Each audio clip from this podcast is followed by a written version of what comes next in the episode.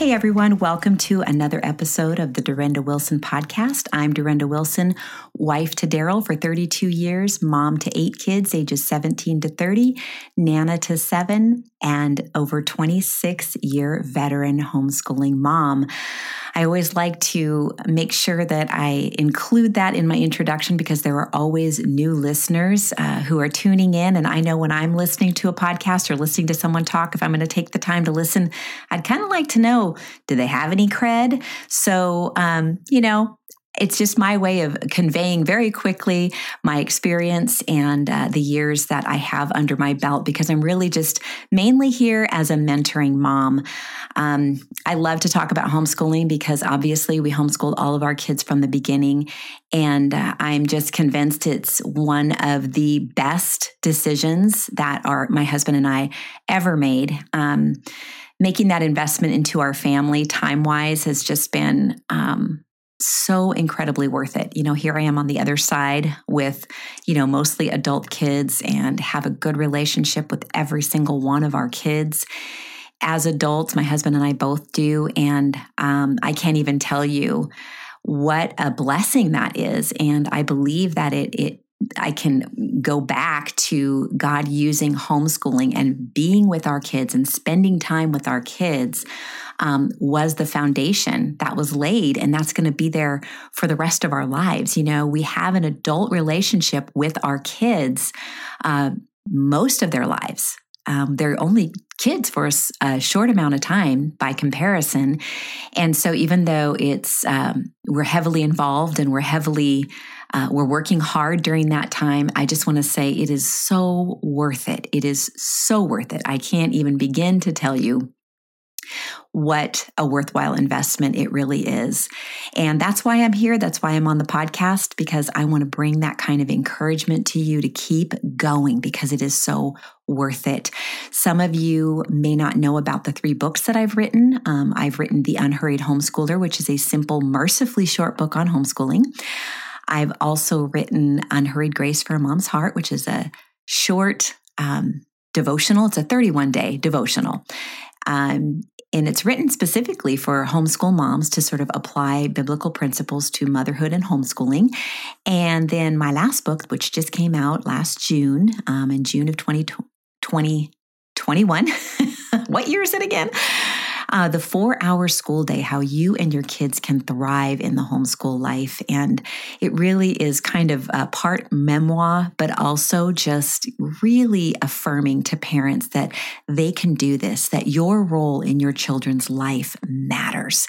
It matters greatly. And you, uh, I, I just want you to know that homeschooling is a lot more doable than most people realize. So uh, today I'm going to be talking about self discipline. And the reason that I'm bringing this up um, is because, well, first of all, what triggered it was that I spoke with three different moms this week, and when something like that happens, um, when when I talked, well, I talked to more than three moms, but the three the, the ones that stood out in my mind were three moms that talked to me about their children's response to them in different situations, and um, because it you know, because it happened three times this week, it makes me feel like the Lord just wants me to address the topic. So um, that's what I'm going to do today. So, to kind of set up the scenario, um, a week or two ago, I talked about tips for reducing anxiety. And one of those tips was having self discipline. And um, I read some scriptures that I'll share again in just a little bit. Um, Actually, I'll share them right now. Well, Hebrews 12, verse 11 says, For at the moment, all discipline seems painful rather than pleasant, but later it yields the peaceful fruit of righteousness to those who have been trained by it. Proverbs 25 says, A man without self control is like a city broken into and left without walls. And I talked about this in the other podcast how in that culture, uh, that Hebrew culture, when a city didn't have walls, it was exposed to the enemy. It was, um, it could be ransacked at any time. The enemy could get a foothold at any time um, and just come in and wreak de- um, devastation on that city and could totally take it over. And so, um, I'm going to relate that back to what I'm talking to today about what I'm talking about today in just a minute. But these moms came to me and said, okay, one of them had a toddler, one of them had a nine year old, and I think another had maybe a 12 year old. I can't remember. But they were all different ages. And they said, when I say this, my child responds this way, you know, either with crying, tears, um, um, gosh, you know, two year old throwing themselves on the floor, getting completely emotional and out of control, um, just because, you know, well, that's what two year olds do, right? So I, as I'm thinking these through, as as I talked to each one, I really had the same answer for each one. It was like the Lord said, "Tell them this," um, because of my own experience from the past raising our eight kids, I remember doing this very specifically. And so it kind of jogged my memory as to what I did with our kids at home. And I think it was really helpful. And that's why I wanted to share it with you today.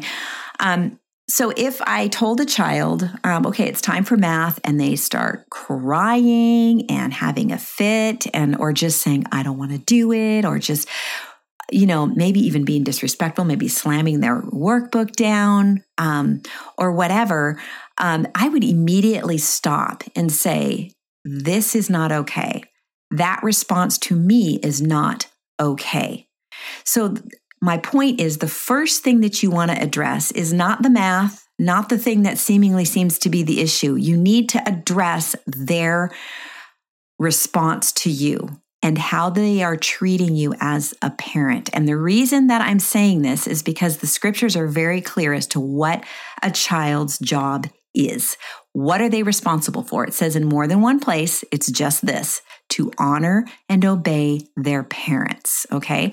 So if we mess up with parent as parents, that's on us. No matter what happens, we are called, they are called to uh, work toward honoring and obeying us. You know, I mean, I'm not going to get into all of the issues when when parents are sinning. That's a whole different category. That's a whole different topic. But I know that I'm talking to parents who are trying to be good parents and who are trying to really um, make this homeschooling thing as doable as possible. Many of you have read my book, The Unhurried Homeschooler and the Four Hour School Day, and you know that I'm really an advocate for, you know, working on the child's timeline and not hurrying them into uh, too much book work too soon. And and um, sometimes I'm a little concerned that I'm going to send a message that um, it's okay for your child to respond to you that way. And obviously, we want to address whatever issues are going on with the learning or you know what we're doing with the schoolwork but the first issue in those situations is character issue. That needs to be addressed first. You should never allow your children to speak to you disrespectfully, no matter what. And um, and so that's why I'm encouraging you to deal with the character issue first. That's what I was encouraging these moms to do. So just look at them and say, "You cannot talk to me like that." That is not okay. That is disrespectful. So we're going to try this again. So let's just say I said, "Oh, it's it's time for a math lesson," and there was a meltdown and I said, "Okay, we're going to try this again."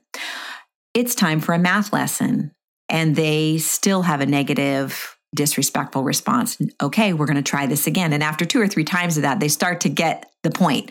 We're doing something here. There's an agenda here. Yes, there is. We're going to keep doing this until you give me a respectful answer.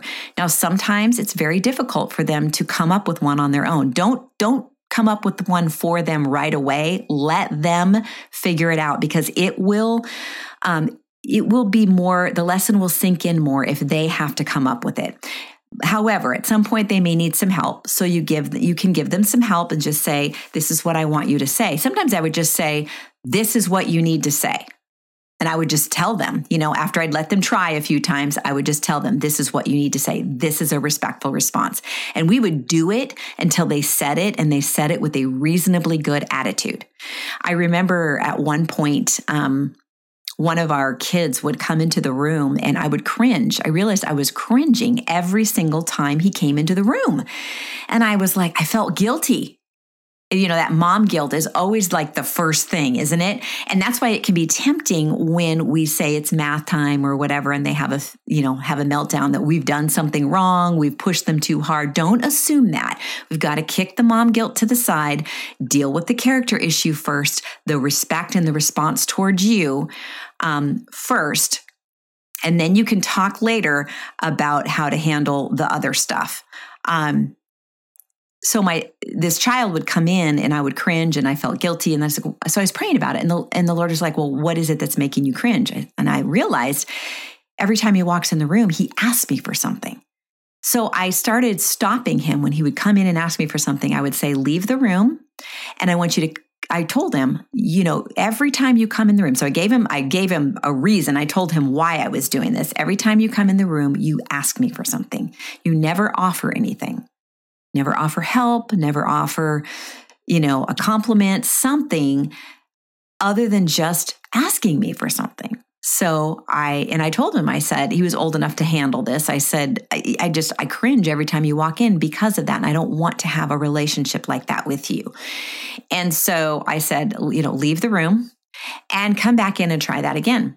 And we would do this several times until he came in and either offered some help or said something kind and then asked me the question. And then I would say, and think twice about whether or not you actually need that thing from me. And so, what I was doing is I was training my child um, to have self control to realize that he was walking into a room and sucking the life out of his mom and just asking for things and never offering anything. Parents, this is our job as parents to teach our children self-control. This is a big part of self-control is teaching them what does it look like to honor and obey your parents because the scripture like I mentioned before is very clear um, that that is the job of children to honor and obey their parents. Why? So that it will go well with you. Okay? It will go well with them if they learn to honor and obey their parents. Because one, it's God's command. And every time we are living by God's biblical principles, He blesses it. The second thing is we're teaching them awareness that they are talking to someone who is in charge, in authority over them, and they need to be respectful and they're going to learn what that looks like. And so, um, so I just encourage you to make sure. Um, I just want to heighten your awareness just a little bit of whether or not your children are treating you the way that you should be treated. Now, granted, it needs to go both ways. We need to be respectful of our children too. How we go about that matters. We don't want to provoke our children to anger because the scripture is very clear that we're not to do that. Um, but the beauty of homeschooling is that we get to take the time to stop and address these things and just do this amazing work that God has put in front of us to give our children the gift of self control. It is a gift. If you look around in our culture, you see just the lack of self control is causing so many problems. And if we can raise children who have the kind of self control that God calls us to have, they are going to be salt and light in this world. They're going to be that beacon on the hill that is what's happened with our children as they've grown into adults and they've understood what it looks like to be respectful of others and and specifically of people who are in authority over them and know how to speak to them in a respectful way. Um, I can't tell you the advantages that has given our children.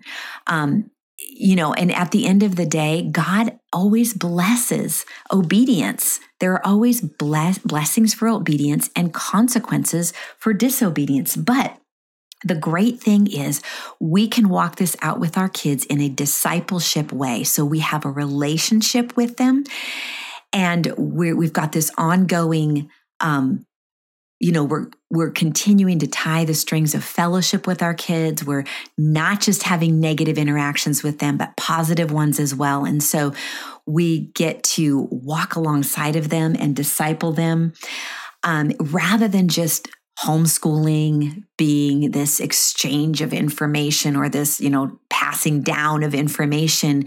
It's discipleship and it's instruction through discipleship. I heard a pastor say once information without instruction is provocation.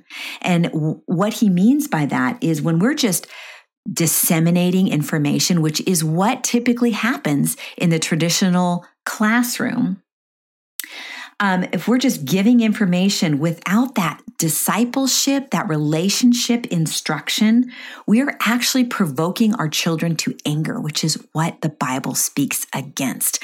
I thought that was so profound and such an affirmation to those of us who are homeschooling. And so if you find yourself sort of lost in the fray right now, I hope that you'll take some time to ponder these things and ponder um, and just be more observant and aware of how you, how are your children treating you? Are they being respectful? And you know this really applies also to their sibling relationships. Of course their relationship with their siblings is, is different than it is with you. Um, you know especially in the teen years i always have to remind my teens um, i am not your peer. I'm your parent. Um, I, I, I, I am your friend, but that's not my first role. And so that is something we need to bear in mind as parents. We have a role in our children's lives, and um, they're they're not always going to like it. They're not always going to like us making them repeatedly um, do the same thing until they get it right. I call that a training session. Okay. Because what we're doing, eh, training involves repetition, repetition, repetition. And if my child doesn't want to do this repeatedly, then he's going to learn to do it quicker the next time. And that's what we want because we want them to own it. We want it to be their self discipline, not us lording things over them, lording our authority over them, but rather we're, we're, teaching them and instructing them and discipling them in self discipline. I want to read a couple other scriptures. Um,